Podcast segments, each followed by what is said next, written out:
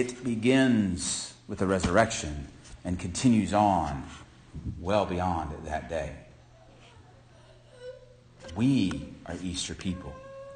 And because we are Easter people, we have received a calling to go into the world and share that amazing good news that Christ is risen, that Christ has died for the world, conquered death, and is alive. And we must celebrate that with joy. Because there are those in our lives, whether they are family, whether they are friends, whether they are neighbors, coworkers, or even strangers we meet on the street who need to be reminded of the Easter story. We're Reminded that in death we do not have to lose all hope. That through Jesus Christ and the resurrection, hope is, is restored. And we can live in that space. And so, as I began earlier this year laying out my sermons for the year, when I arrived at Easter, I remembered that hope that comes through the cross, that amazing gift from God. And then I thought to myself, how can we as the church, what shall we do with that message? And then I thought back to conversations I've had over the years with individuals where they have asked, Pastor, what do I do with this? Like, I know you're telling me that Jesus is risen. Great, I got it, I love it. But what do I do next? I saw God on that Sunday, but how do I see God every day after? And the truth is, He is right here in this book.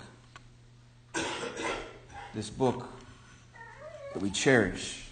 This book that God has spoken into breathed life into. Oh, it is filled with so, so much. It is filled with heartache. It is filled with a reminder of pain, but it is also filled with a reminder of the love that God has for us.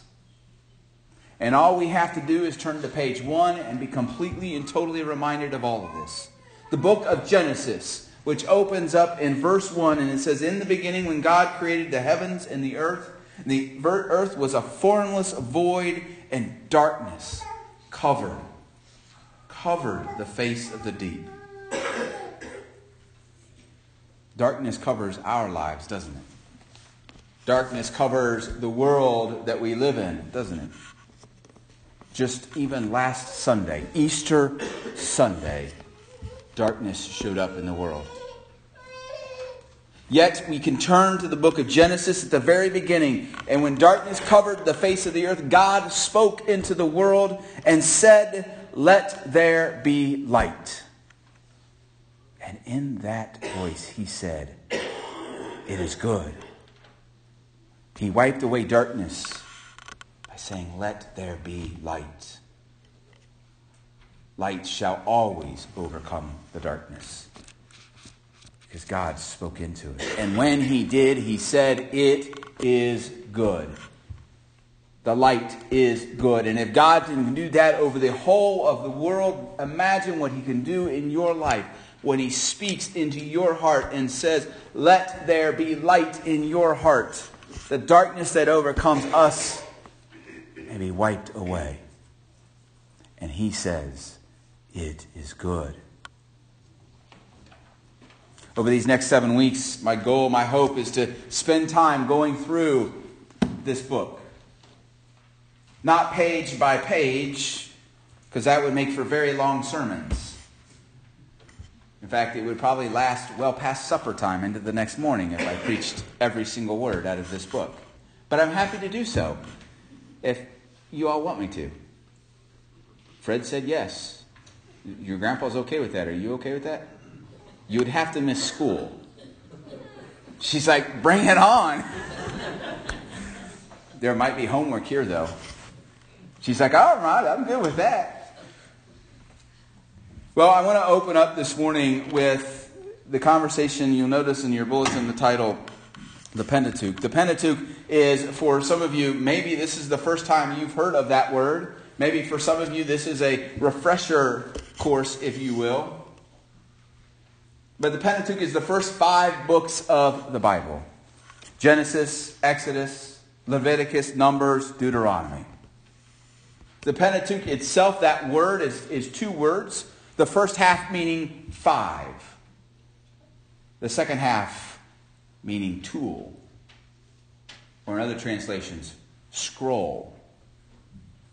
The reason this word exists is because if you go into a Jewish synagogue and you ask the rabbi, if you say, Sir, may I see Exodus? I'm looking for the Bible. Can I see the book of Exodus? And I only tell you this from experience because I had a student do this once. The rabbi will put his hand on your shoulder and say, My good friend, that church is down the street. Here, we don't have that.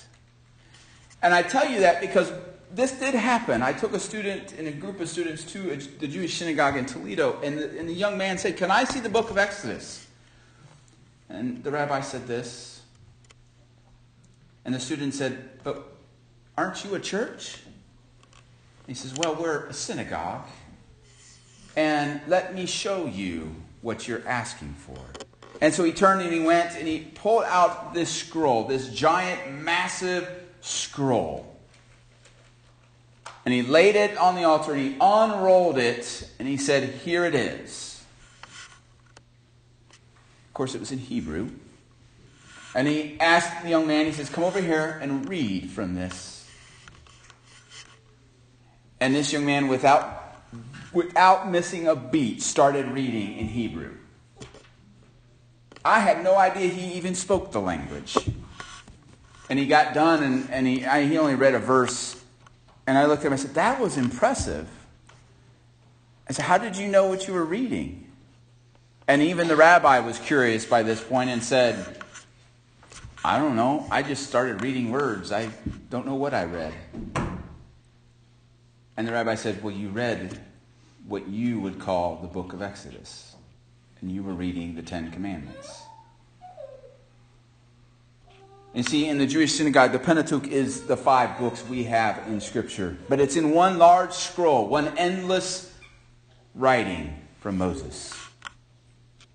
For us, though, we have it broken into five distinct books. The book of Genesis, which talks about God creating in the world.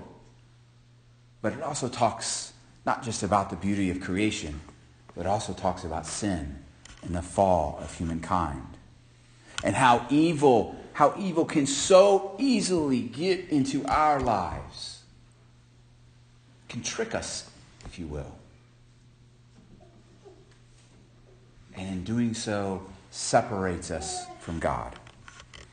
We also hear of how God, through Noah, even in his anger, wiping away the world, shows that he will save his people. And in doing so, creates a covenant with us all, a covenant with you, a covenant of mercy and love and grace. We shift into the book of Exodus and we begin to hear how oppression holds down the people of Israel. And that even in that, God shows up. God speaks through someone who we would never envision, through Moses a man who, for all intents and purposes, is not the most articulate speaker. In fact, Moses had a major speech impediment. And for him to then be called by God and said, Go and set my people free. Go to the Pharaohs and say to the Pharaohs, Let my people go. For Moses, that was a task beyond something he thought he was ever going to be able to do. And yet God had all the faith in Moses to go and do this work. And in doing so, we see how God sets the oppressed free. And in truth, how God sets us free as well. That when we feel oppressed, when we feel so overwhelmed, we can turn to the book of Exodus and be reminded that God will will take away that oppression. We then begin in the book of Leviticus, that beautifully written book of rules and laws that I'm sure all of you follow today with accuracy. And the truth is, we don't. But there are those within the Israel culture, even today, who still follow those rules because they came from God as guidance, as law to say, here is how you shall live your life. It's how you shall live for me. And then we shift into the book of Numbers. And we see how the Israelites begin to follow Moses out of Egypt. And finally, the book of Deuteronomy. We finish with the book of Deuteronomy, which is a statement on the Moses law, the Mosaic law that Moses passes down. This morning you heard from chapter 6, these nine verses. This is a critical place in the book of Deuteronomy. Why? Because it's quoted again later in Scripture.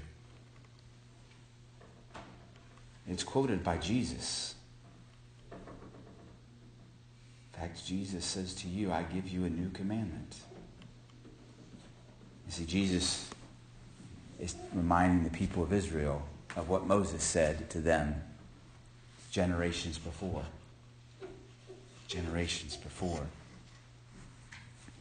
These five books, the Pentateuch, the beginning of our Bible, demonstrates for us God's creation and love in the world.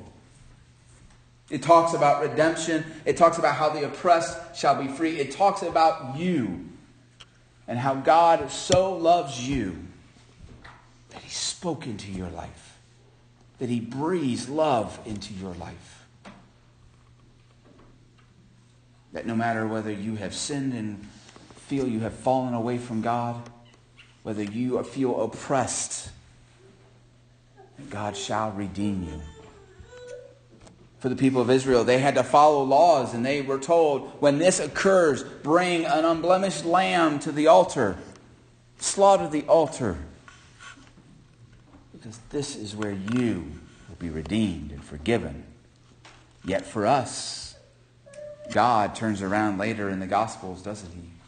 And says, I shall be the one to provide for you this offering, this atonement for your sins to where we no longer have to bring a gift when we sin.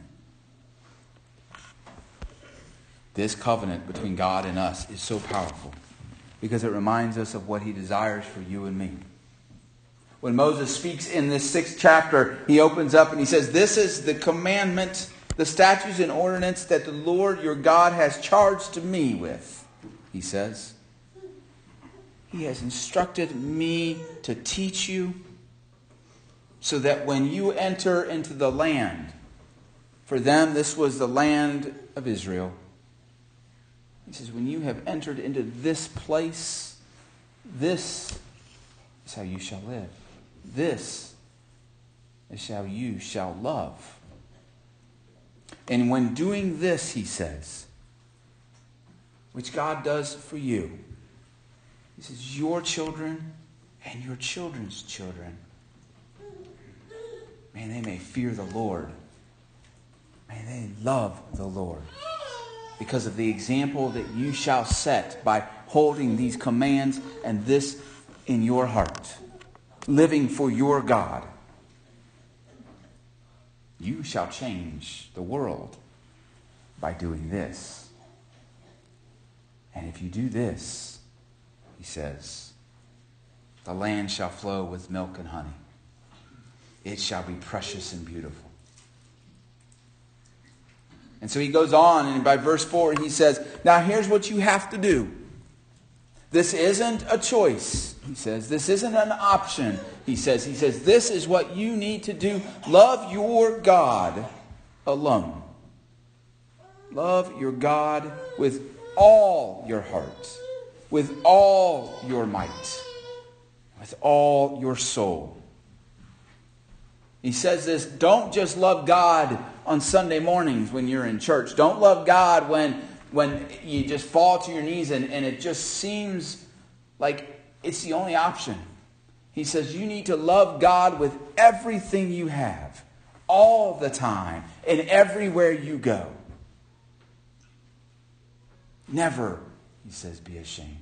Never be quiet about this love for God. Because if you do this, if you do this, he says, then your children and your children's children and your children's children's children,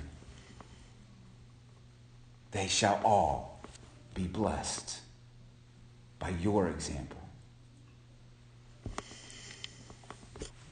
And then he closes in verse 8. He says, Bind them as a sign on your hand and fix them as an emblem on your forehead. So that when someone encounters you in the world, whether they are shaking your hand or looking you in the eye, they will know that you are a child of God, that God is first and foremost in your life, and that you know that you are loved and are forgiven. And that that person you encounter has that same gift given to them through a smile, through a handshake, maybe even sometimes a hug. And then Moses says, and then also you need to fix this on your doorposts so that anyone that enters your home, that anyone comes into your place, they will know that this is a house that serves our God first, above all else. This is God's house, not ours. That God has blessed us with this home, and that all that come into it are welcomed. All that enter are loved, regardless of how far they have fallen from God. No matter what sins they carry, they are embraced because this is a house of God. He says, Do this, and you shall be blessed. Do this, and you, you will see the light that I shine into your life. This is these first five books. This is where, if nowhere else you can turn, is open up the Bible at the very beginning and see the creation story see the fall of humankind, see the oppression that exists, and be reminded of the joy and the hope that exists in life, all with God at our center. That is our joy, friends. That is our love. And that is my hope for you, is that, that this book begins to open up for you, whether it's the first time in your life or whether it's a reminder of a gift you have always known that you are his beloved sons and daughters, who he spoke life into. And he said, without a doubt, without hesitation, it is good. It is good.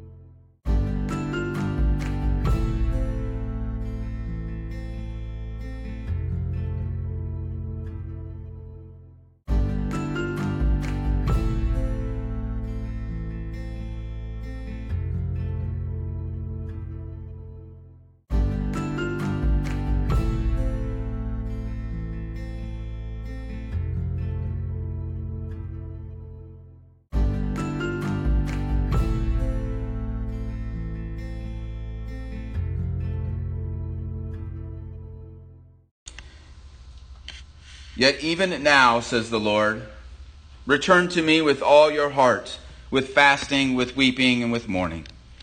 Render your hearts and not your clothing. Return to the Lord your God, for he is gracious and merciful, slow to anger, and abounding in steadfast love, and relents from punishing. Who knows whether he will not turn and relent and leave a blessing behind him, a grain of offering and a drink offering for the Lord your God. Blow the trumpet in Zion Sanctify a fast. Call a solemn assembly. Gather the people. Sanctify the congregation. Assemble the aged. Gather the children, even infants at their breasts. Let the bridegroom leave his room and the bride her canopy. Between the vestibule and the altar, let the priests, the ministers of the Lord, weep. Let them say, Spare your people, O Lord, and do not make your heritage a mockery, a byword among the nations. Why should it be said among the peoples, Where is their God? Now, I have a, bit of confession to share with you. Yesterday, I had to get up at, at 5 a.m. and then go up to Bowling Green for a swim meet. And I got home about 10 o'clock last night. So, so I'm a bit tired this morning. And when I woke up this morning, as my alarm went off, I laid there and thought to myself, this would be a great day to just, lay here. It is really comfortable. I don't know why, but it was really comfortable this morning. Have you ever had that, though, happen to you? Like you wake up in the morning and you're just like, I could just lay here for a while longer. Yeah, you're all sitting there like, yeah, Pastor, we could push the service back a couple hours. I'd be real happy. But the truth is that comfort can distract us, doesn't it? Sometimes the comfort, whether it's of our bed or that nice chair in the living room, it can distract us from things we know we want to get done, huh? I mean, that happens all the time. It happens true within even our world. The world can distract us from what we want to accomplish. I was thinking just the other day of the fact that sometimes I want to do nothing more than turn the TV on and watch some show. And then when I finish watching that show, I think to myself, why did I just do that? The show distracted me. Marketing individuals are so good at this, aren't they? They create, whether it's a television show a commercial, there's stuff in the magazine. It just grabs our attention. It just sucks us in and keeps us there. The other a few weeks ago, I, I was thinking back to the fire in Paris at that beautiful cathedral as it burned. Thinking how, as I watched that intently in front of my computer screen, as the images rolled one right after the other, how I didn't want to stop watching. I wanted to keep seeing what was happening. That scene had grabbed my attention, it had grabbed my focus. Granted, I, I had a connection to that building. I'd been there many times over my life. I'd been inside, I'd been down in the catacombs, I'd even been up on that roof that collapsed. And had the honor one time of going up there, walking the steps to the up the towers. And then one time when we were up there, a guy said, Do you want to go across the roof? And I said, Sure. And so we did. And uh, it was magnificent to be able to have that experience. I remember telling our daughter, Bryn, I said, I said, Yeah, I got to climb to the top of the Notre Dame Cathedral and look out over Paris. And even got to walk across the roof. And, she, and I said, and it was amazing because to get up there, you had to walk on your tippy toes up hundreds and hundreds of steps. And I said the steps themselves were probably no more than four or five inches wide, made of stone. And there was no handrail to hold on to. And, and the narrow passage was probably not much wider than this pulpit was. And so you had to kind of walk sideways to go up this winding circle staircase to the top. She looked at me without hesitation and she said, Why did you do that? Why would you want to do that? And it's a powerful message because it because what it was was that building, that structure, that place had grabbed my attention. And I wanted to experience it all. I wanted to see it all.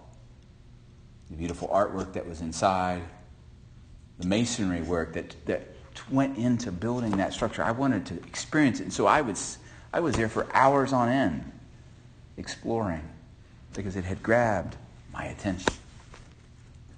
Scripture is the same way. The Word of God can be the same way for any of us. And we've been journeying through this, and, and we come to a place in Scripture where we begin to talk about the prophets of the Bible. Now, there are a lot of prophets within Scripture. In particular, we're talking about the 12 prophets of the Old Testament. Now, there are two groups that these prophets fall into. They're the major prophets and the minor prophets. Now, I asked when I was at New Beginnings this morning of the two confirmation students, I said, okay, pop quiz. Tell me the difference between the major prophets and the minor prophets. Molly, Grady, how you doing? So can you tell us the difference between the major prophets and the minor prophets? No.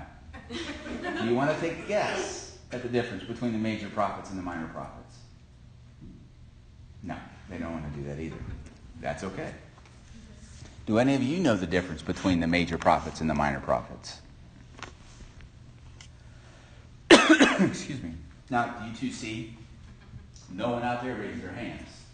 But that's okay, because we're going we're to help you all out. All right, so there are five major prophets, 12 minor prophets. And the difference is very simple. In fact, the difference is probably not even something you thought would think of. So the major prophets, they include Isaiah, Jeremiah, Ezekiel, Daniel, and even in the book of Lamentations, we have these major prophets. Now, what do you think, Grady, if you were to take a random, wild, crazy guess, why do we call them the major prophets? Because they were major prophets. Because they are major prophets. Brilliant. Uh, we're going to continue confirmation next week. All right, all right. Now I get to pick on someone. All right, sir. Why are they called the major prophets? Why are you looking behind you at Dwayne? I didn't hear Dwayne. I neither did I didn't even say Dwayne, but yet he turned around and looked right at you. What do you think it is? You can take a guess. Great guess. His guess wasn't very good. What do you think, man? They're longer. They're longer. Longer like tall or they're taller? Okay. Well, actually, her answer is correct. The major prophets in Scripture, the writings are actually longer than the major minor prophets. The minor prophets are short letters usually, but the writings are much shorter, so very good. You can have cake later. Sorry, you don't get Just her. But if she's nice, she might share. You I share. listened in Old Testament. Say what? I listened in the Old Testament. Did you listen? Okay, good. So, we have the answer. They are. That's the only real difference between the major and minor prophets is the writings are longer. And, and the point isn't why, but the point is that there is valuable information in both sets, whether it's a major or minor. Some, one person, one student I asked that question of, and they said without missing a beat, well, the major ones are the ones we read and should pay attention to. The minor ones we just kind of ignore because they like haven't been promoted to major yet. And I was thinking about that, and of course he played baseball, so I understood his reference at that point. And I was like, no, they're not going to get promoted to the major someday. They're always been, have always been minor prophets. But it's these books, all of these books, the minor and major prophets, which begin to point to something powerful for us. It, to me, they begin to remind us of the connection we have with God. The connection we have with God. If we, if we go back to the book of Isaiah and, and we read that passage again, it's, it, I'm going to tell you, it's a passage that for me was one of those moments when I heard so clearly from God. I, I can tell you one, the exact moment when I first heard those words that we heard from Grady this morning out of the prophet Isaiah in that 40th chapter. Have you not known? Have you not heard? I mean, when those words were first spoken and I heard those out loud, they hit me like a ton of bricks. It was like God Himself was speaking to me. The Lord is the everlasting God, the creator of the ends of the earth. He does not faint or grow weary. His understanding is unsearchable. He gives power to the faint and strengthens the powerless. Even youths will faint and be weary, and the young will fall exhausted. But those who wait for the Lord shall renew their strength. This is my favorite part. They shall mount up with wings like eagles. They shall run and not be weary. They shall walk and not faint. And when I heard those words, it was like God looked right at me and he said, You will have my strength. You will be renewed by my spirit. And when I renew you, you shall run, not walk. You shall fly, not crawl. That the world, the broken world that you live in, it will never beat you down as long as you have me at the center of your life. And the prophet Isaiah is telling the people of Israel this, but he told me this right in my heart. I heard those words, and it just knocked me back. And I can remember having tears well up in my eyes as I heard those words spoke. I was in a concert with about 10,000 other people. But it was like the man who was on stage saying those words. He spoke them and he was talking right to me. You see, the prophets in Scripture do this for us. They give us these words and these messages from God because God knows that sometimes He has to use His people. He has to use spokespeople to speak to all of us. And this has been happening over the history of humankind. I think back to John and Charles Wesley and those that spoke into their lives as they grew, as they matured. And I think about the one person that, as I began to learn about these two, that I would have never thought would have spoken into their lives because of the time period that they grew up in. I mean, they grew up in the early 1700s when it was still a male dominated society. And yet, the one person that really touched their hearts and their lives was their mother, Susanna. Some, some, some colleagues of mine have said the reason the Methodist Church exists is not because of John and Charles Wesley, but because of their mother, Susanna, who spoke into their lives when they were little kids. And they held on to those words as they began to walk with Christ in the world. I think of all the individuals throughout history that have spoken truth into our lives because God has called upon them to be his spokespeople. There's a Hebrew word, it's, it's spelled N A B I, Nabe. This, this Nabe word translated in some circles is translated to spokesman.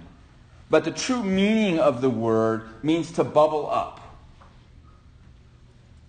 And when we apply it to someone speaking, it means for them to bubble up a message, to declare the word of God to the world. And if you think about it, if you think about it, God's message, God's word has come down to us from the heavens through his people. And it is those people that have then taken the word that has floated down from heaven into their hearts and then raised it up for us to hear. And the prophets, time and again, show us the way. The prophet Jeremiah says, Since the day that your fathers came out of the land of Egypt until this day, I have set to you all my servants, the prophets, daily rising up and sending them sending them. We all, at one level or another, we may not find ourselves to be prophets as these great prophets are, but each of us have to proclaim the message of God to someone. Augustine says, preach the gospel to the whole world, and if you must, use words. If you must, use words. We get all of this out of this book. These prophets that have gone before us, these prophets to go to share the message of hope and love of Jesus Christ.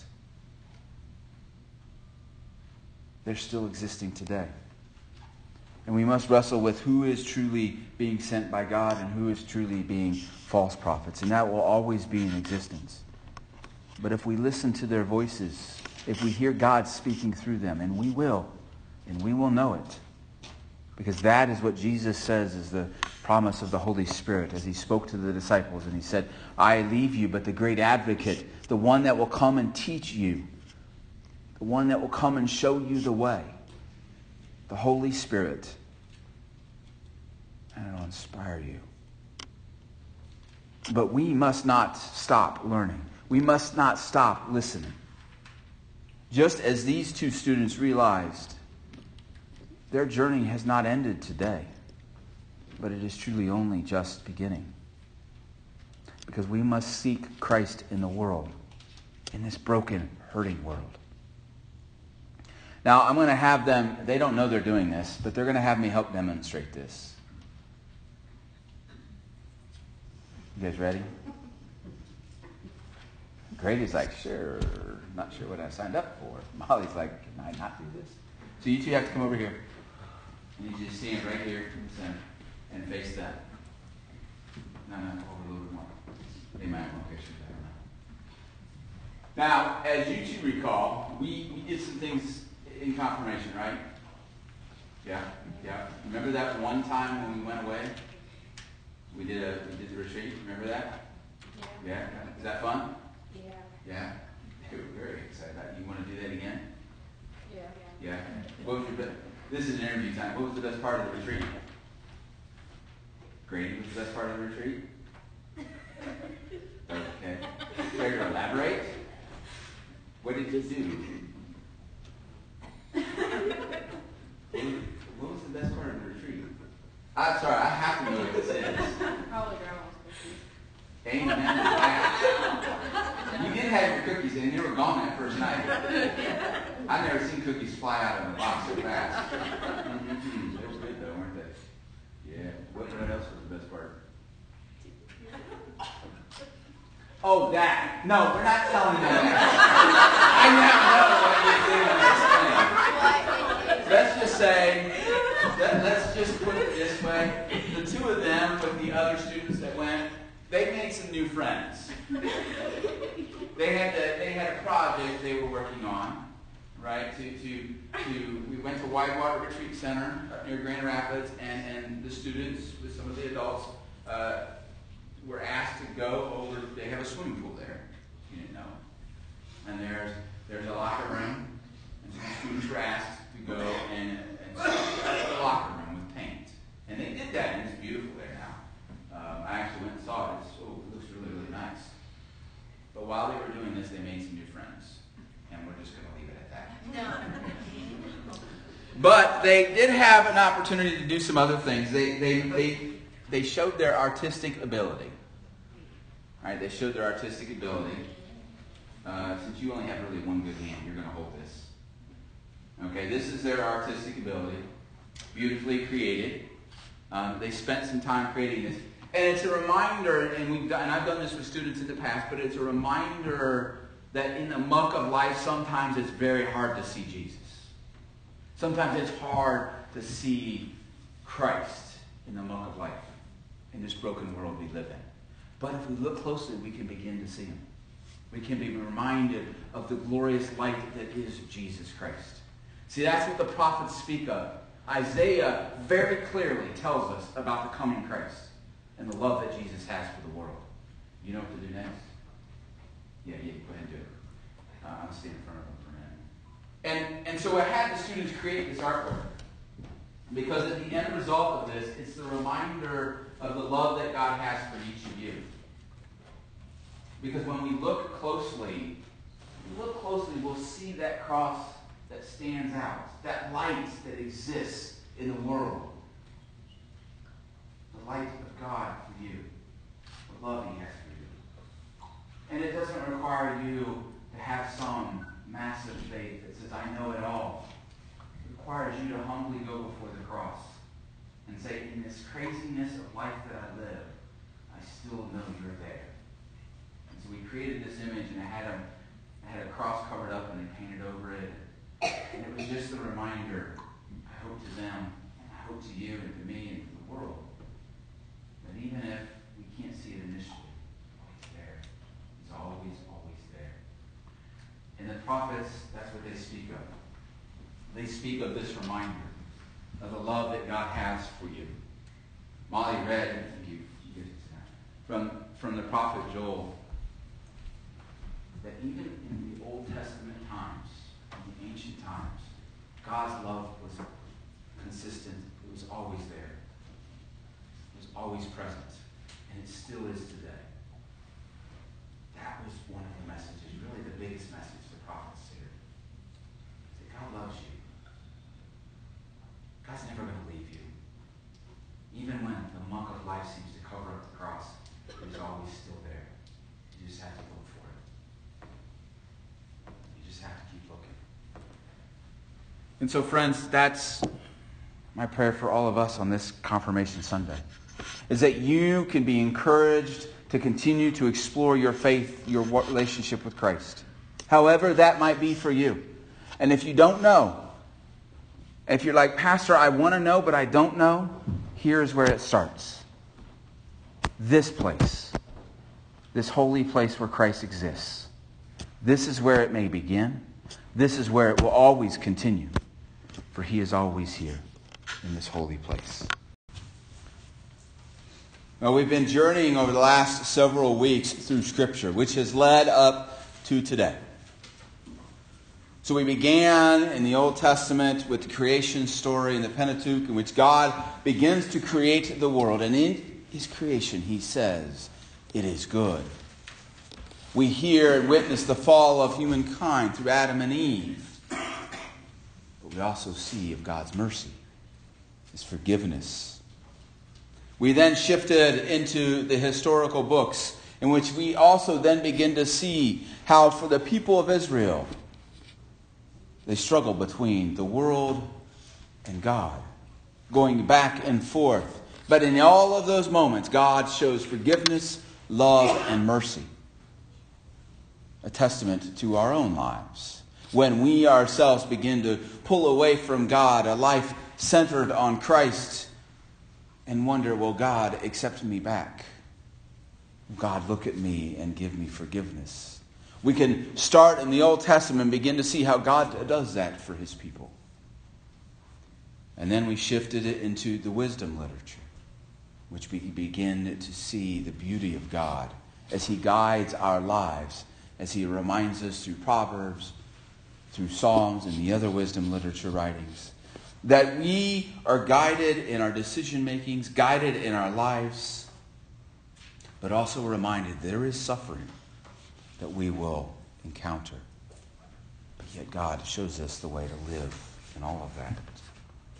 And then we hear from the prophets, those that God had tapped on the shoulders and said, You shall be my voice in the wilderness. You shall be my voice to my people to share my message when they refuse to listen. When they miss the signs that I have placed before them, you shall be my voice. We heard from the prophet Isaiah and the prophet Jeremiah. But we also hear how God even taps those outside his circle to share his message of redemption, of hope, and of love with the world. We see a God in the Old Testament, not a God of wrath or of vengefulness, but a God of love and of mercy. Over and over, his people fall away and over and over, God redeems them. But we also, when you begin to spend time in the Old Testament, hear of the coming of the Messiah, the one and true way that God will redeem all his children. We hear of the foreshadowing of Jesus Christ, the one that will be sent by God into the world. And so today we begin the New Testament we begin in the Gospels. The word gospel in and of itself translates to good news. These are the books of the good news. The good news that came to you is going out to all the world and changing lives everywhere, we read.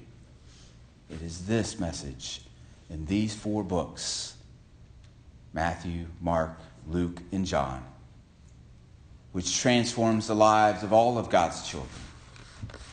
And it starts with you and with me. Now, a little bit about the gospel writings themselves. Now, some of you may know this, and maybe some don't. So, who can tell me which of the four books comes first? And if you need help, there's Bibles in your pews. You can open up to the New Testament and look. But who knows which one comes first? Do you know, Neil? Matt, you got four. I mean, this is what I told you last week. You got a 25% chance of getting it right. There's, there's Matthew. He says Matthew. Okay. Anyone else want to take a guess? Alicia, do you know? You say Matthew comes first as well. Okay. Any other guesses? There's three other choices Mark, Luke, and John. Do you know? Yes, I'm pointing right to you. Me? Yes, you. I'm just going to take a stab and say Luke just to be different. Okay, she's going to be different. She's going to be the rebel of the church. All right, she's going with Luke. Anyone else want to guess one of the other two books? Do we have anyone for Mark today? No one wants to choose Mark. How about John? All silence. All right, that's good. Well, if you open your Bibles, you will notice that Matthew, then Mark, then Luke, and then John. It's a trick question. It's a very trick question because the answer is none of them. it's actually the first writing is not in the gospel accounts, it's not in the canonical scriptures. The first actual, what we believe to be the first writing of the gospels, are you ready for this? Is the gospel of Q. How many of you heard of the gospel of Q? Good. My education in seminary paid for something. Amen. I will tell my professors this. They will love me for it. All right, so here you go. You're going to learn a little something today. The Gospel of Q, which is not found in the Scripture writings, but is in the Scripture writings. You have all read, if you've read the Gospel accounts, read the Gospel of Q. So we have to back up a little bit to antiquity.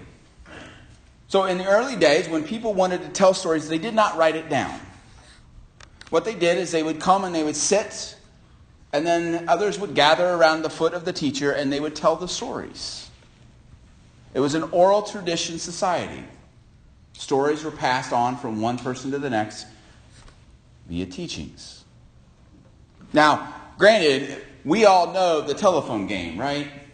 So if I came down and whispered something to Neil and told Neil a story, and then Neil told a man and it went around the room, by the time it got back to me, it would be completely different. Like I'd go to Neil and say, okay, Neil, uh, tomorrow is Memorial Day and it's a great day to barbecue. By the time it got back to me, it would be, tomorrow is a great day for frogs and snails. I don't know how that works, but it just does. It changes completely. That's how it works, doesn't it? The difference is in antiquity, in that time when Jesus was alive, and even after his passing, the story would have remained the same because it was much more powerful for them because that was the only modes of communication they had. But then someone decided one day to write down the sayings that Jesus spoke. Not the history, not the stories, but just the sayings. And this is where the Gospel of Q, which is not just the letter Q, but it's Q U, I don't know the rest of the spelling, Q U E U E, something like that. And basically, in the Greek, it would translate to the Gospel of Sayings. This was a book that theologians believe does exist. We've never truly found it, but they believe it exists because of the, the way the four Gospels connect to one another. Now, it was a trick question, but it wasn't. The actual writing that we believe to be first is the Gospel of Mark, not the Gospel of Matthew. It is believed the Gospel of Mark does come first, very shortly after the crucifixion story, within the first couple years. The exact time is not known, but we believe in the maybe 10 to 12 years after that point. Then, shortly thereafter, the Gospel of Luke and the Gospel of Matthew show up on the scene very close to each other. Most theologians believe Matthew came before Luke. And then finally, probably approximately 50 years after the crucifixion, the Gospel of John shows up on the scene. Now, these four gospel accounts all tell the story of Jesus. It is believed that the Gospel of Mark, Matthew, and Luke are very well connected. When you read those three gospel accounts, you hear very similar stories, very similar approaches to the message. They all uh, do serve a different purpose. Now, the Gospel of Mark is believed to be written to the Jewish community shortly after their first attempt at a revolt, which was a complete failure. They wanted to rise up against the Roman world, and they lost. They were defeated, they were broken. It is believed that the Gospel of Mark was written to those individuals. The Gospel of Matthew, which again pulls from this Gospel of Q, but also pulls from the Gospel of Mark itself, was written to the community who was struggling between what they wanted to do for themselves and what the Pharisees were teaching them. In other words, they wanted to follow Jesus, but the Pharisees were telling them something different. So there was a struggle with them. And then later we get the, the Gospel of Luke, which was written to a completely different audience. It was written to the Gentiles of the day, not to the Jewish community. But yet it used the same structure, the same format as the Gospel of Matthew. And then finally we settle on the Gospel of John. Now, if you've studied these four Gospels ever before, you will notice the Gospel of John is completely unique and different than the other three Gospels. The way it approaches the stories of Jesus, some of the stories aren't even in the Gospel of John. For example, Jesus going for the Last Supper. The approach of that is different. In fact, the Gospel of John has Jesus washing feet. But it's written because in the Gospel of John, it looks at interpreting and trying to understand the symbolic way in which Jesus is in our lives. It can be a very powerful book, powerful reading. I had a seminary professor, a New Testament seminary professor. Her doctorate degree was only on the Gospel of John. For five and a half years, she studied this one book and wrote her dissertation on just the Gospel of John. But all four Gospels, in and of themselves, bring together an important story for our lives. And that is the truth that resides in Jesus Christ. It is the hope that is found in Jesus. The hope for you, for me, for the world that exists out there. You heard this morning of the stories, the parables. In fact, you heard parts of three parables. You heard of the Beatitudes. Blessed are those who are persecuted for righteous sake, for their kingdom is of heaven. Those who are persecuted, Jesus says, shall be blessed. Those who revile and persecute you, wow, bless them as well. Bless them as well. Rejoice, he tells the people, and be glad, for your reward is in heaven, not in here. He then shifts and he talks about the salt of the earth. He tells this parable and he says, You are the salt of the earth, but if the salt has lost its taste, how can saltness be restored? And then he shifts and he says, And oh, by the way, you are the light of the world. You are a city built on a hill which cannot be hidden. All reminding us that you have the light of God within you. God who created you you have that power to be transformative of the world. All of this comes from Jesus. All of this is found in the gospel messages. The Gospel of John, which opens up completely different, it says, I, in the beginning was the Word, and the Word was with God, and the Word was God. Translated, Jesus was in the beginning when you were formed in God's heart and image. You were there with Jesus at the very, very beginning of time. Jesus was with God, and Jesus is God. And all things go through Jesus. The light, in verse 5 of the first chapter of John says, The light shines in the darkness, and here's the good word the darkness does not overcome it. Hope is found here in these gospel messages, these four powerful and amazing books. God so loved the world, you know this verse, that he gave his only begotten Son, so that everyone who believes in him may not perish, but have eternal life. God's promise to you. The fulfillment which he promised at the beginning with Moses through the Old Testament and to this point says that when you believe in me, you shall have eternal life. That I sent my Son into the world for you. Born in a dark, dingy, cold place for you. That I came into the world because of you. To show you the way home. And we listen and we hear and we read of Jesus' ministry through the parables in which he teaches us. The Gospel of Matthew tells us in the 13th chapter because the disciples look to Jesus and say, Why do you tell us these parables? And he says, To you it has been given to know the secrets of the kingdom of heaven, but to some it has not. But yet through these stories and through these parables, you shall know God you shall hear the voice. Isaiah the prophet had said, You will indeed listen, but never understand. You will indeed look, but never perceive. But through Jesus' message, Isaiah says, You shall know the God of heaven. Through all of this, we begin to understand who God is for us in our lives. We begin to find comfort when it seems like all is lost. We begin to find the reminder that there is joy for us in our lives, even when it seems like the world and evil is taking it all away.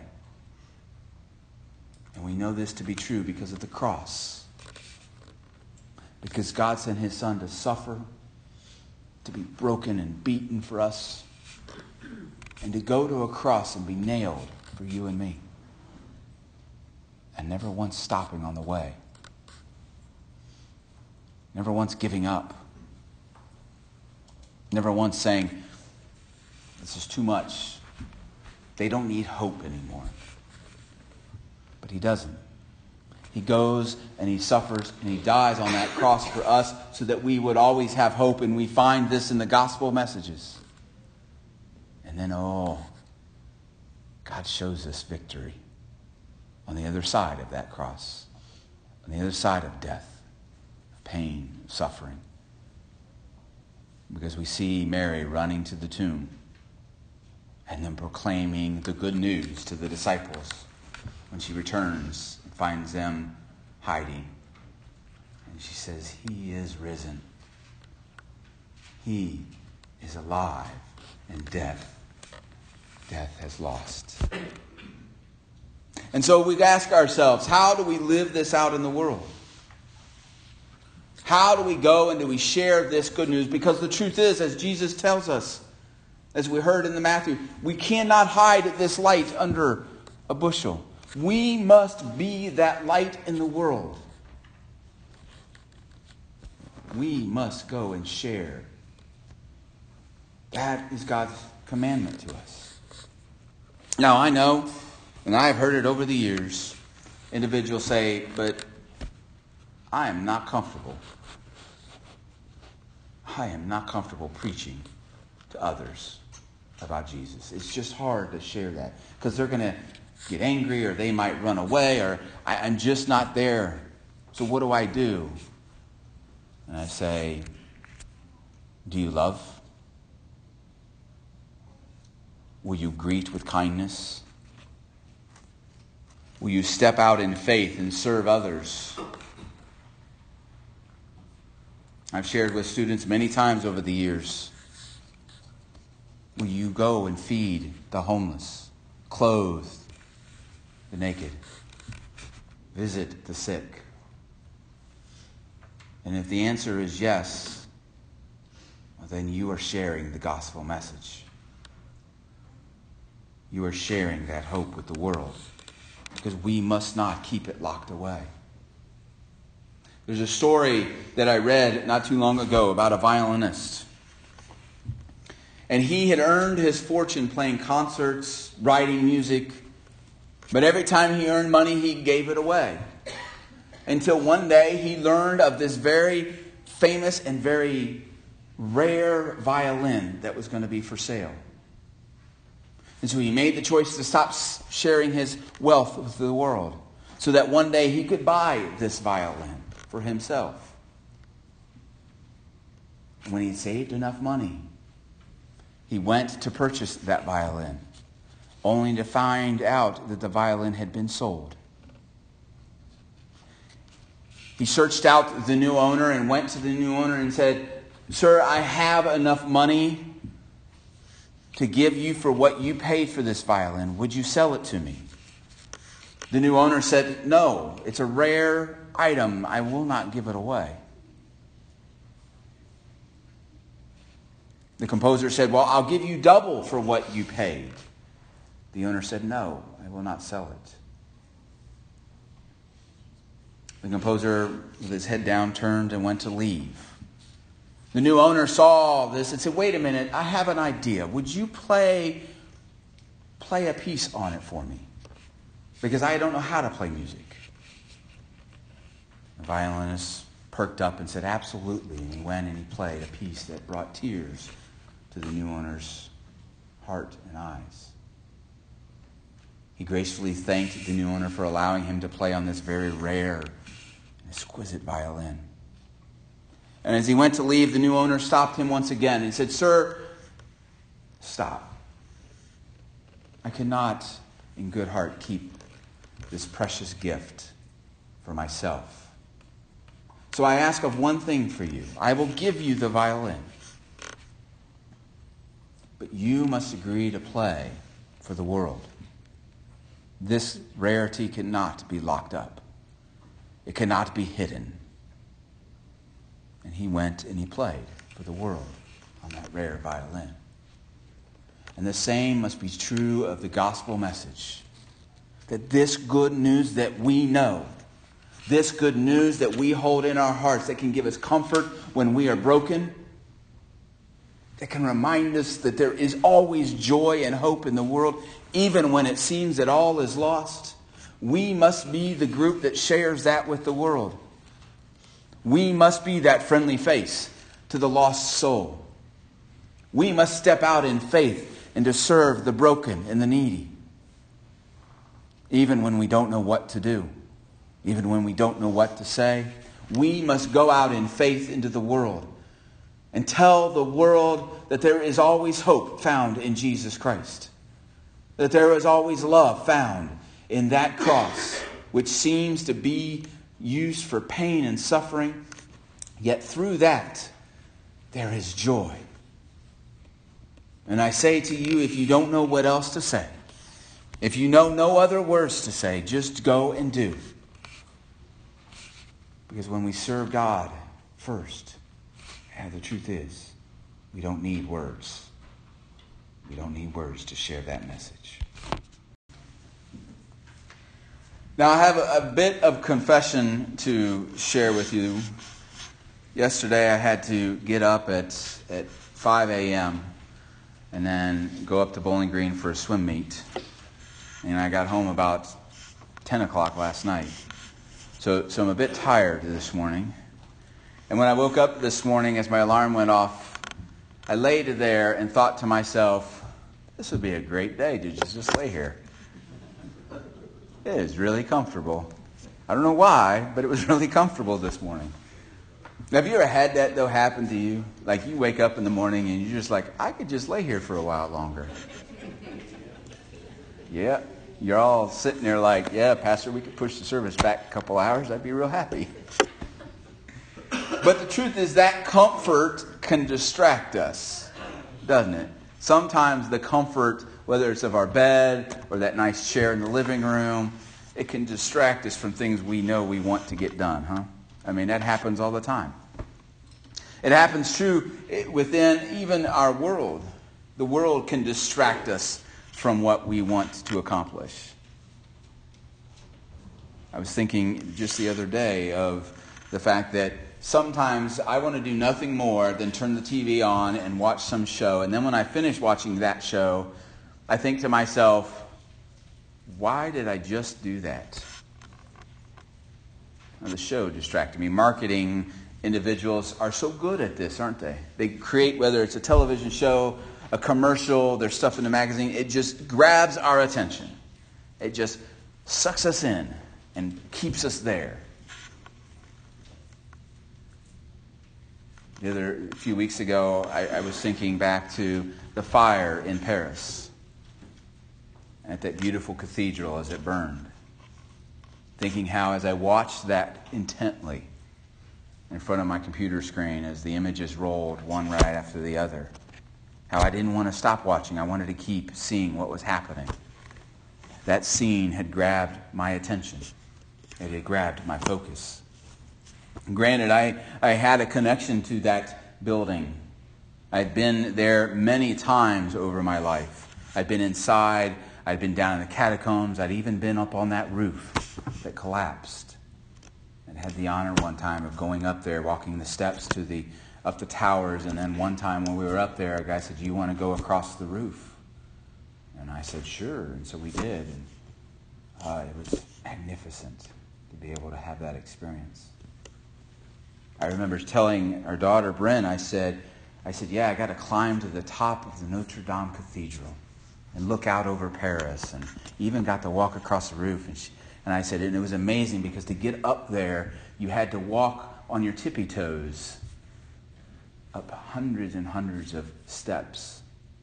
And, and I said, the steps themselves were probably no more than four or five inches wide, made of stone. And there was no handrail to hold on to. And, and the narrow passage was probably not much wider than this pulpit was. And so you had to kind of walk sideways to go up this winding circle staircase to the top. She looked at me without hesitation and she said, Why did you do that? Why would you want to do that? And it's a powerful message because it because what it was was that building, that structure, that place had grabbed my attention. And I wanted to experience it all. I wanted to see it all. The beautiful artwork that was inside, the masonry work that, that went into building that structure. I wanted to experience it. And so I was, I was there for hours on end exploring because it had grabbed my attention. Scripture is the same way. The Word of God can be the same way for any of us.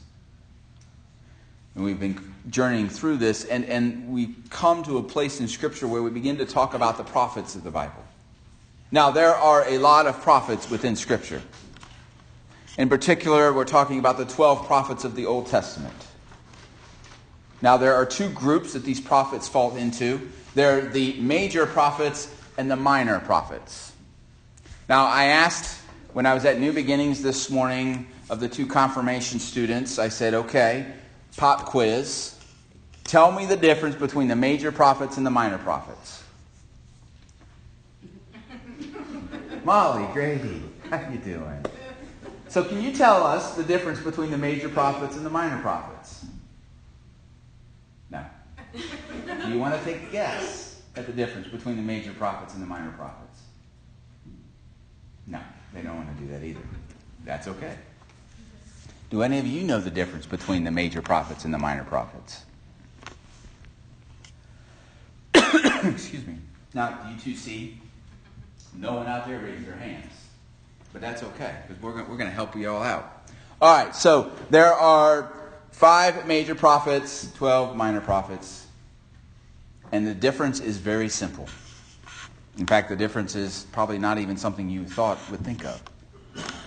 So the major prophets, they include Isaiah, Jeremiah, Ezekiel, Daniel, and even in the book of Lamentations, we have these major prophets. Now, what do you think, Grady, if you were to take a random, wild, crazy guess, why do we call them the major prophets? Because they were major prophets. Because they are major prophets. Brilliant. Uh, we're going to continue confirmation next week. All right, all right. Now I get to pick on someone. All right, sir. Why are they called the major prophets? Why are you looking behind you at Dwayne? I didn't hear Dwayne. I neither did. I didn't even say Dwayne, but yet he turned around and looked right at you. What do you think it is? You get to take a guess. Great guess. His guess wasn't very good. What do you think, man? They're longer. They're longer. Longer like tall or they're taller? Okay. Well, actually, her answer is correct. The major prophets in Scripture, the writings are actually longer than the major minor prophets. The minor prophets are short letters usually, but the writings are much shorter, so very good. You can have cake later. Sorry, you just her. But if she's nice, she might share. I share? listened in Old Testament. Say what? I listened in the Old Testament. Did you listen? Okay, good. So, we have the answer. They are. That's the only real difference between the major and minor prophets is the writings are longer. And, and the point isn't why, but the point is that there is valuable information in both sets, whether it's a major or minor. Some, one person, one student I asked that question of, and they said without missing a beat, well, the major ones are the ones we read and should pay attention to. The minor ones we just kind of ignore because they like haven't been promoted to major yet. And I was thinking about that, and of course he played baseball, so I understood his reference at that point.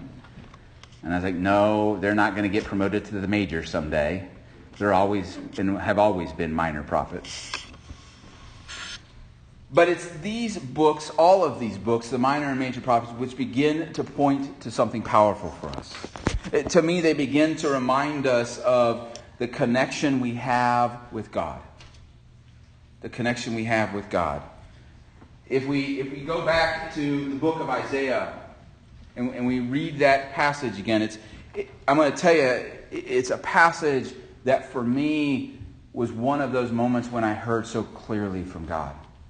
I, I can tell you one, the exact moment when I first heard those words that we heard from Grady this morning out of the prophet Isaiah in that 40th chapter. Have you not known? Have you not heard? I mean, when those words were first spoken and I heard those out loud, they hit me like a ton of bricks. It was like God Himself was speaking to me. The Lord is the everlasting God, the creator of the ends of the earth. He does not faint or grow weary. His understanding is unsearchable. He gives power to the faint and strengthens the powerless. Even youths will faint and be weary, and the young will fall exhausted. But those who wait for the Lord shall renew their strength. This is my favorite part. They shall mount up with wings like eagles. They shall run and not be weary. They shall walk and not faint. And when I heard those words, it was like God looked right at me and he said, You will have my strength. You will be renewed by my spirit. And when I renew you, you shall run, not walk. You shall fly, not crawl. And that the world, the broken world that you live in, it will never beat you down as long as you have me at the center of your life. And when the prophet Isaiah is telling the people of Israel this, but he told me this right in my heart. I heard those words, and it just knocked me back. And I can remember having tears well up in my eyes as I heard those words spoke. I was in a concert with about 10,000 other people. But it was like the man who was on stage saying those words. He spoke them and he was talking right to me. You see, the prophets in Scripture do this for us. They give us these words and these messages from God because God knows that sometimes He has to use His people. He has to use spokespeople to speak to all of us.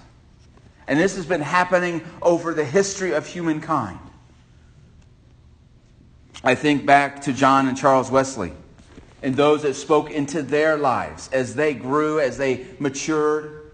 And I think about the one person that, as I began to learn about these two, that I would have never thought would have spoken into their lives because of the time period that they grew up in. I mean, they grew up in the early 1700s when it was still a male dominated society. And yet, the one person that really touched their hearts and their lives was their mother, Susanna. Some, some, some colleagues of mine have said the reason the Methodist Church exists is not because of John and Charles Wesley, but because of their mother, Susanna, who spoke into their lives when they were little kids. And they held on to those words as they began to walk with Christ in the world. I think of all the individuals throughout history that have spoken truth into our lives because God has called upon them to be his spokespeople.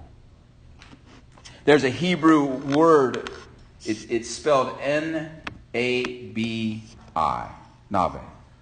This, this Nabi word, translated in some circles, is translated to spokesman.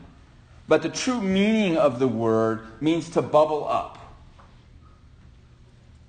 And when we apply it to someone speaking, it means for them to bubble up a message, to declare the word of God to the world. And if you think about it, if you think about it, God's message, God's word has come down to us from the heavens through his people. And it is those people that have then taken the word that has floated down from heaven into their hearts and then raised it up for us to hear. And the prophets, time and again, show us the way. The prophet Jeremiah says, Since the day that your fathers came out of the land of Egypt until this day, I have set to you all my servants, the prophets, daily rising up and sending them. Sending them. We all, at one level or another, we may not find ourselves to be prophets as these great prophets are. But each of us have to proclaim the message of God to someone. Augustine says, preach the gospel to the whole world. And if you must, use words. If you must, use words. We get all of this out of this book. These prophets that have gone before us, these prophets to go to share the message of hope and love of Jesus Christ. They're still existing today. And we must wrestle with who is truly being sent by God and who is truly being false prophets. And that will always be in existence. But if we listen to their voices, if we hear God speaking through them, and we will, and we will know it, because that is what Jesus says is the promise of the Holy Spirit as he spoke to the disciples. And he said, I leave you, but the great advocate, the one that will come and teach you, the one that will come and show you the way, the Holy Spirit, and it'll inspire you. But we must not stop learning. We must not stop listening. Just as these two students realized, their journey has not ended today, but it is truly only just beginning. Because we must seek Christ in the world, in this broken, hurting world. Now, I'm going to have them, they don't know they're doing this, but they're going to have me help demonstrate this. You guys ready? Grady's like, sure, not sure what I signed up for. Molly's like, can I not do this? So you two have to come over here. And you just stand right here in the center and face that. No, no, over a little bit more. They might want pictures, I don't. Now, as you two recall, we, we did some things in confirmation, right? Yeah, yeah. Remember that one time when we went away? We did a we did the retreat. Remember that? Yeah. Yeah. Is that fun? Yeah. Yeah. They were very excited. You want to do that again? Yeah. Yeah. What was your best? This is an interview time. What was the best part of the retreat? Grady was the best part of the retreat. Okay. Care to elaborate? What did you do? What was- what was the best part of the retreat? I'm sorry, I have to know what this is. Probably cookies. Amen. You did have your cookies and they were gone that first night. I've never seen cookies fly out of a box so fast. They were good though, weren't they? Yeah. What, what else was the best part? Oh, that. No, we're not telling them that. I now know what you did on this. Let's just say,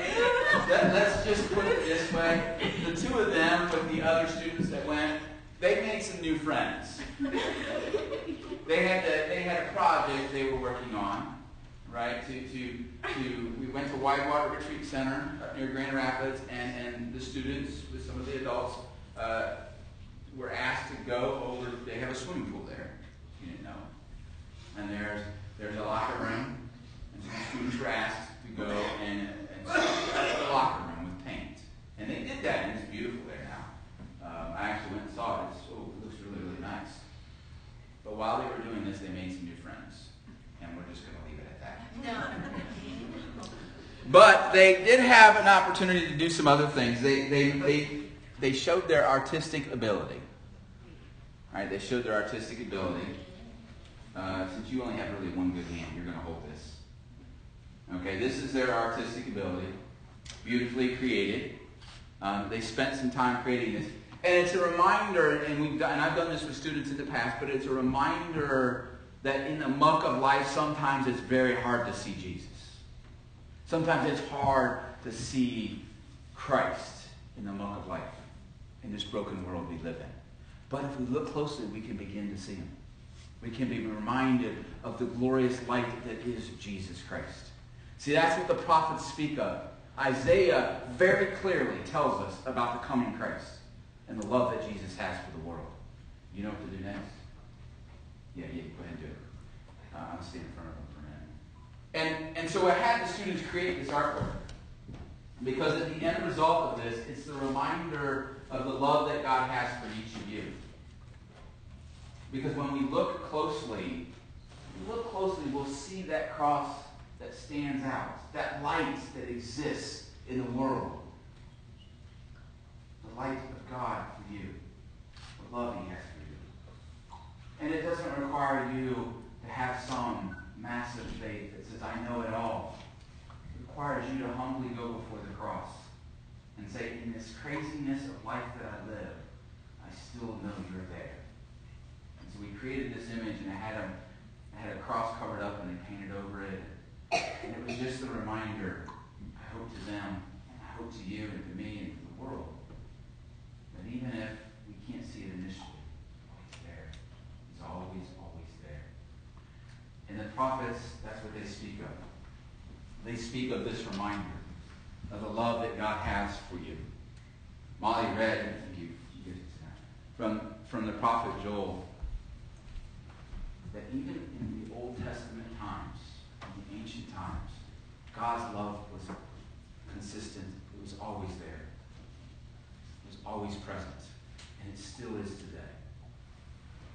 That was one of the messages, really the biggest message the prophets shared. That God loves you. God's never going to leave you.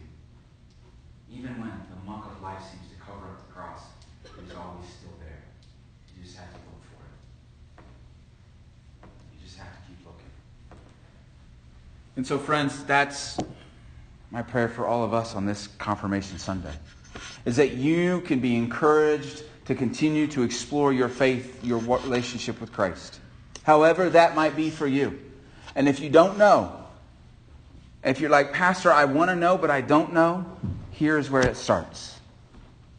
This place, this holy place where Christ exists. This is where it may begin. This is where it will always continue, for he is always here in this holy place. Now, I have a, a bit of confession to share with you. Yesterday, I had to get up at, at 5 a.m. and then go up to Bowling Green for a swim meet. And I got home about 10 o'clock last night. So, so I'm a bit tired this morning. And when I woke up this morning, as my alarm went off, I laid there and thought to myself, this would be a great day to just, just lay here. It is really comfortable. I don't know why, but it was really comfortable this morning. Have you ever had that, though, happen to you? Like you wake up in the morning and you're just like, I could just lay here for a while longer. Yeah, you're all sitting there like, yeah, Pastor, we could push the service back a couple hours. I'd be real happy. But the truth is that comfort can distract us, doesn't it? Sometimes the comfort, whether it's of our bed or that nice chair in the living room, it can distract us from things we know we want to get done, huh? I mean, that happens all the time. It happens true within even our world. The world can distract us from what we want to accomplish. I was thinking just the other day of the fact that sometimes I want to do nothing more than turn the TV on and watch some show. And then when I finish watching that show, I think to myself, why did I just do that? Now, the show distracted me. Marketing individuals are so good at this, aren't they? They create, whether it's a television show, a commercial, their stuff in the magazine, it just grabs our attention. It just sucks us in and keeps us there. The other few weeks ago, I, I was thinking back to the fire in Paris at that beautiful cathedral as it burned.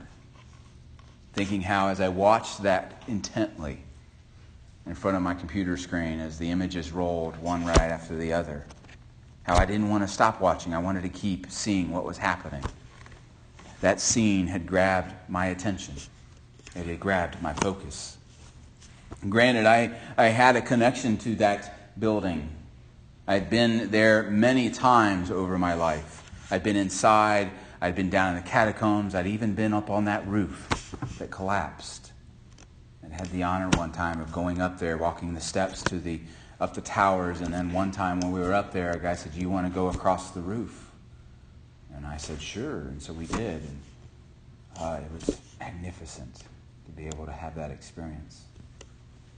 I remember telling our daughter Bryn, I said, I said, yeah, I got to climb to the top of the Notre Dame Cathedral and look out over Paris, and even got to walk across the roof. And, she, and I said, and it was amazing because to get up there, you had to walk on your tippy toes up hundreds and hundreds of steps.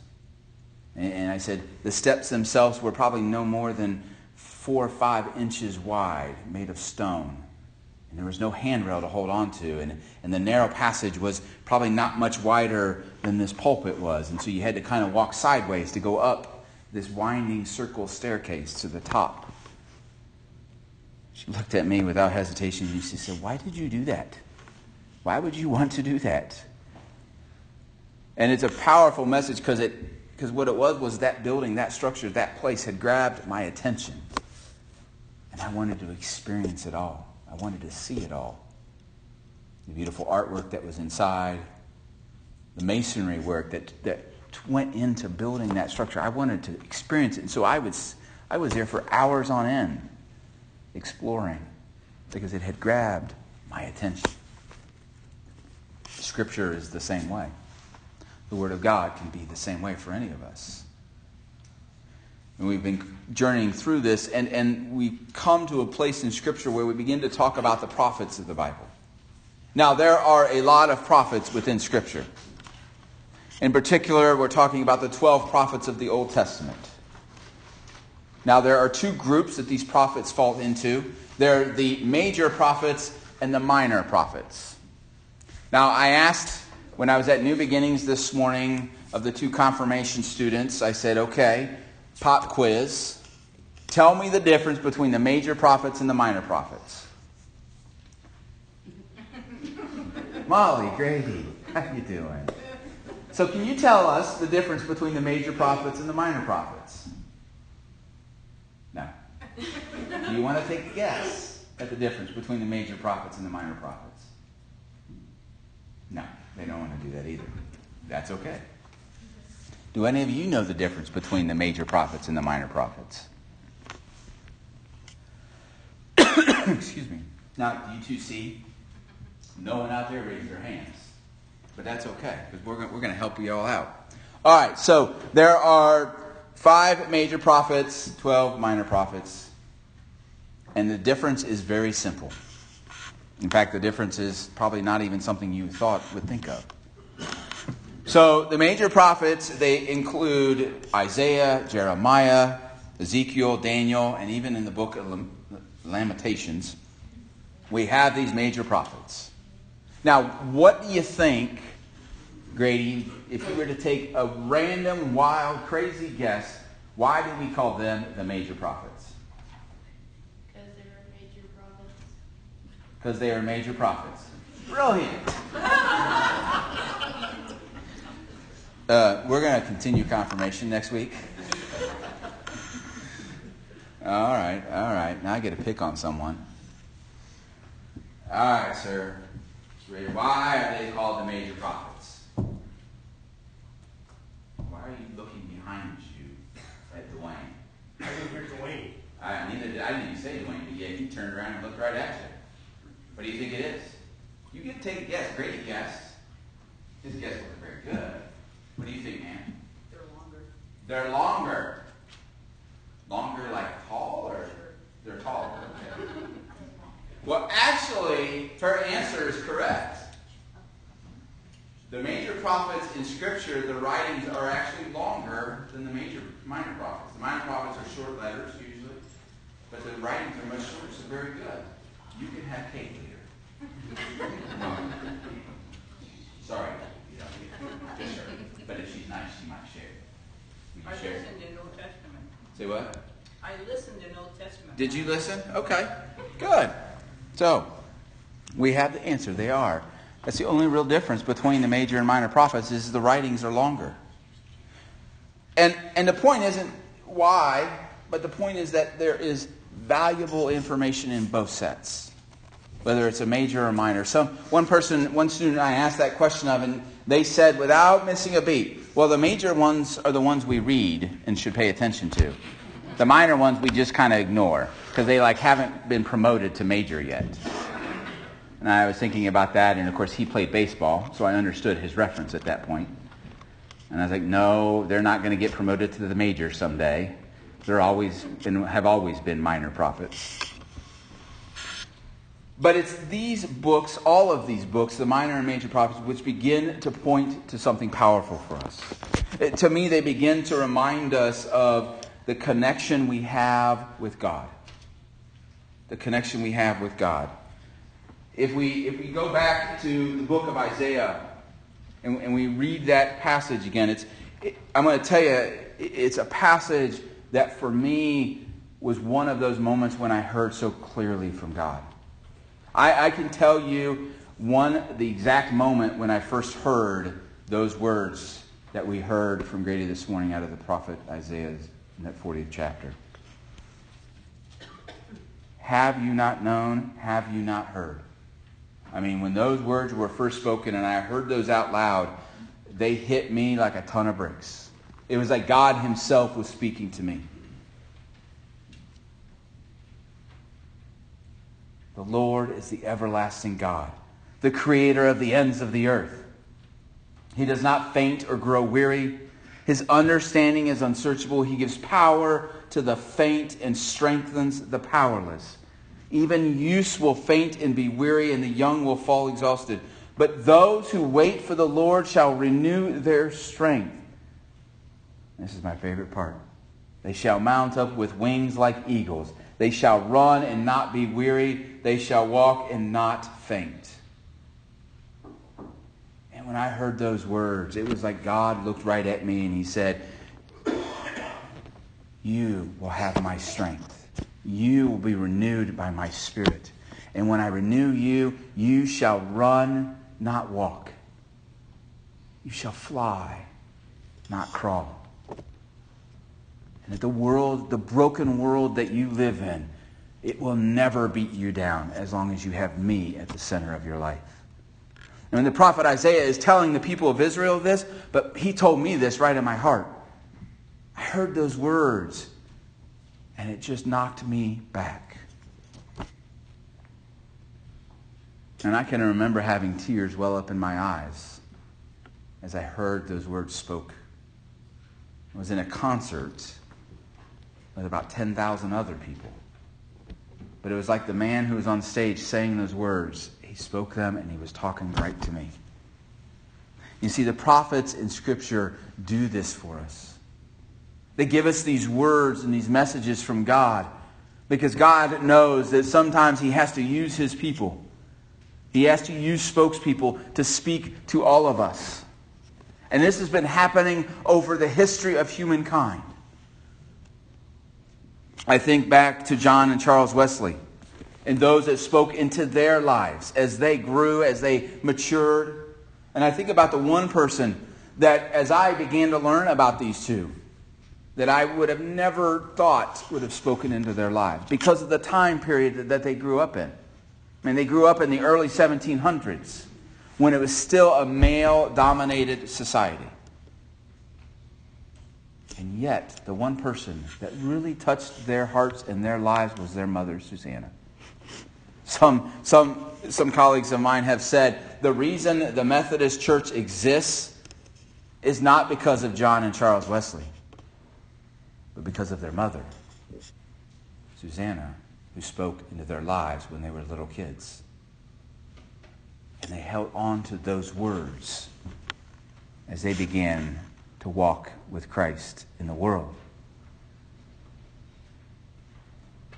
I think of all the individuals throughout history that have spoken truth into our lives because God has called upon them to be his spokespeople. There's a Hebrew word, it's, it's spelled N A B I, Nabi. This, this Nabi word, translated in some circles, is translated to spokesman. But the true meaning of the word means to bubble up. And when we apply it to someone speaking, it means for them to bubble up a message, to declare the word of God to the world. And if you think about it, if you think about it, God's message, God's word has come down to us from the heavens through his people. And it is those people that have then taken the word that has floated down from heaven into their hearts and then raised it up for us to hear. And the prophets, time and again, show us the way. The prophet Jeremiah says, Since the day that your fathers came out of the land of Egypt until this day, I have set to you all my servants, the prophets, daily rising up and sending them sending them. We all, at one level or another, we may not find ourselves to be prophets as these great prophets are, but each of us have to proclaim the message of God to someone. Augustine says, preach the gospel to the whole world, and if you must, use words. If you must, use words. We get all of this out of this book. These prophets that have gone before us, these prophets to go to share the message of hope and love of Jesus Christ. They're still existing today. And we must wrestle with who is truly being sent by God and who is truly being false prophets. And that will always be in existence. But if we listen to their voices, if we hear God speaking through them, and we will, and we will know it, because that is what Jesus says is the promise of the Holy Spirit as he spoke to the disciples and he said, I leave you, but the great advocate, the one that will come and teach you, the one that will come and show you the way, the Holy Spirit, and it'll inspire you. But we must not stop learning. We must not stop listening. Just as these two students realized their journey has not ended today, but it is truly only just beginning. Because we must seek Christ in the world, in this broken, hurting world. Now, I'm going to have them, they don't know they're doing this, but they're going to have me help demonstrate this. You guys ready? Grady's like, sure, not sure what I signed up for. Molly's like, can I not do this? So you two have to come over here. And you just stand right here in the center and face that. No, no, over a little bit more. They might want pictures, I don't know. Now, as you two recall, we, we did some things in confirmation, right? Yeah, yeah. Remember that one time when we went away? We did a we did the retreat. Remember that? Yeah. Yeah. Is that fun? Yeah. Yeah. They were very excited. You want to do that again? Yeah. Yeah. What was your best? This is an interview time. What was the best part of the retreat? Grady was the best part of the retreat. Okay. Care to elaborate? What did you do? What was, the best part of the retreat? I'm sorry, I have to know what this is. went in. You did have your cookies, and you were gone that first night. I've never seen cookies fly out of a box so fast. Mm-mm-mm. They were good though, weren't they? Yeah. What, what else was the best part? Oh, that. No, we're not telling them that. I now know what you do in this thing. Let's just say, let, let's just put it this way. The two of them with the other students that went, they made some new friends. They had, a, they had a project they were working on, right? To, to, to, we went to Whitewater Retreat Center up near Grand Rapids, and, and the students with some of the adults uh, were asked to go over. They have a swimming pool there. You didn't know. And there's there's a locker room, and so the students were asked go and, and the locker room with paint. And they did that, and it's beautiful there now. Um, I actually went and saw it. It's, oh, it looks really, really nice. But while they were doing this, they made some new friends. And we're just going to leave it at that. No.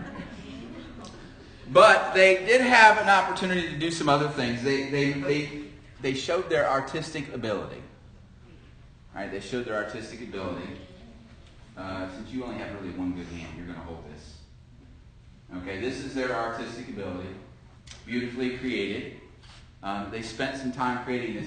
And it's a reminder, and we've done, and I've done this with students in the past, but it's a reminder that in the muck of life, sometimes it's very hard to see Jesus. Sometimes it's hard to see Christ in the muck of life, in this broken world we live in. But if we look closely, we can begin to see him. We can be reminded of the glorious light that is Jesus Christ. See, that's what the prophets speak of.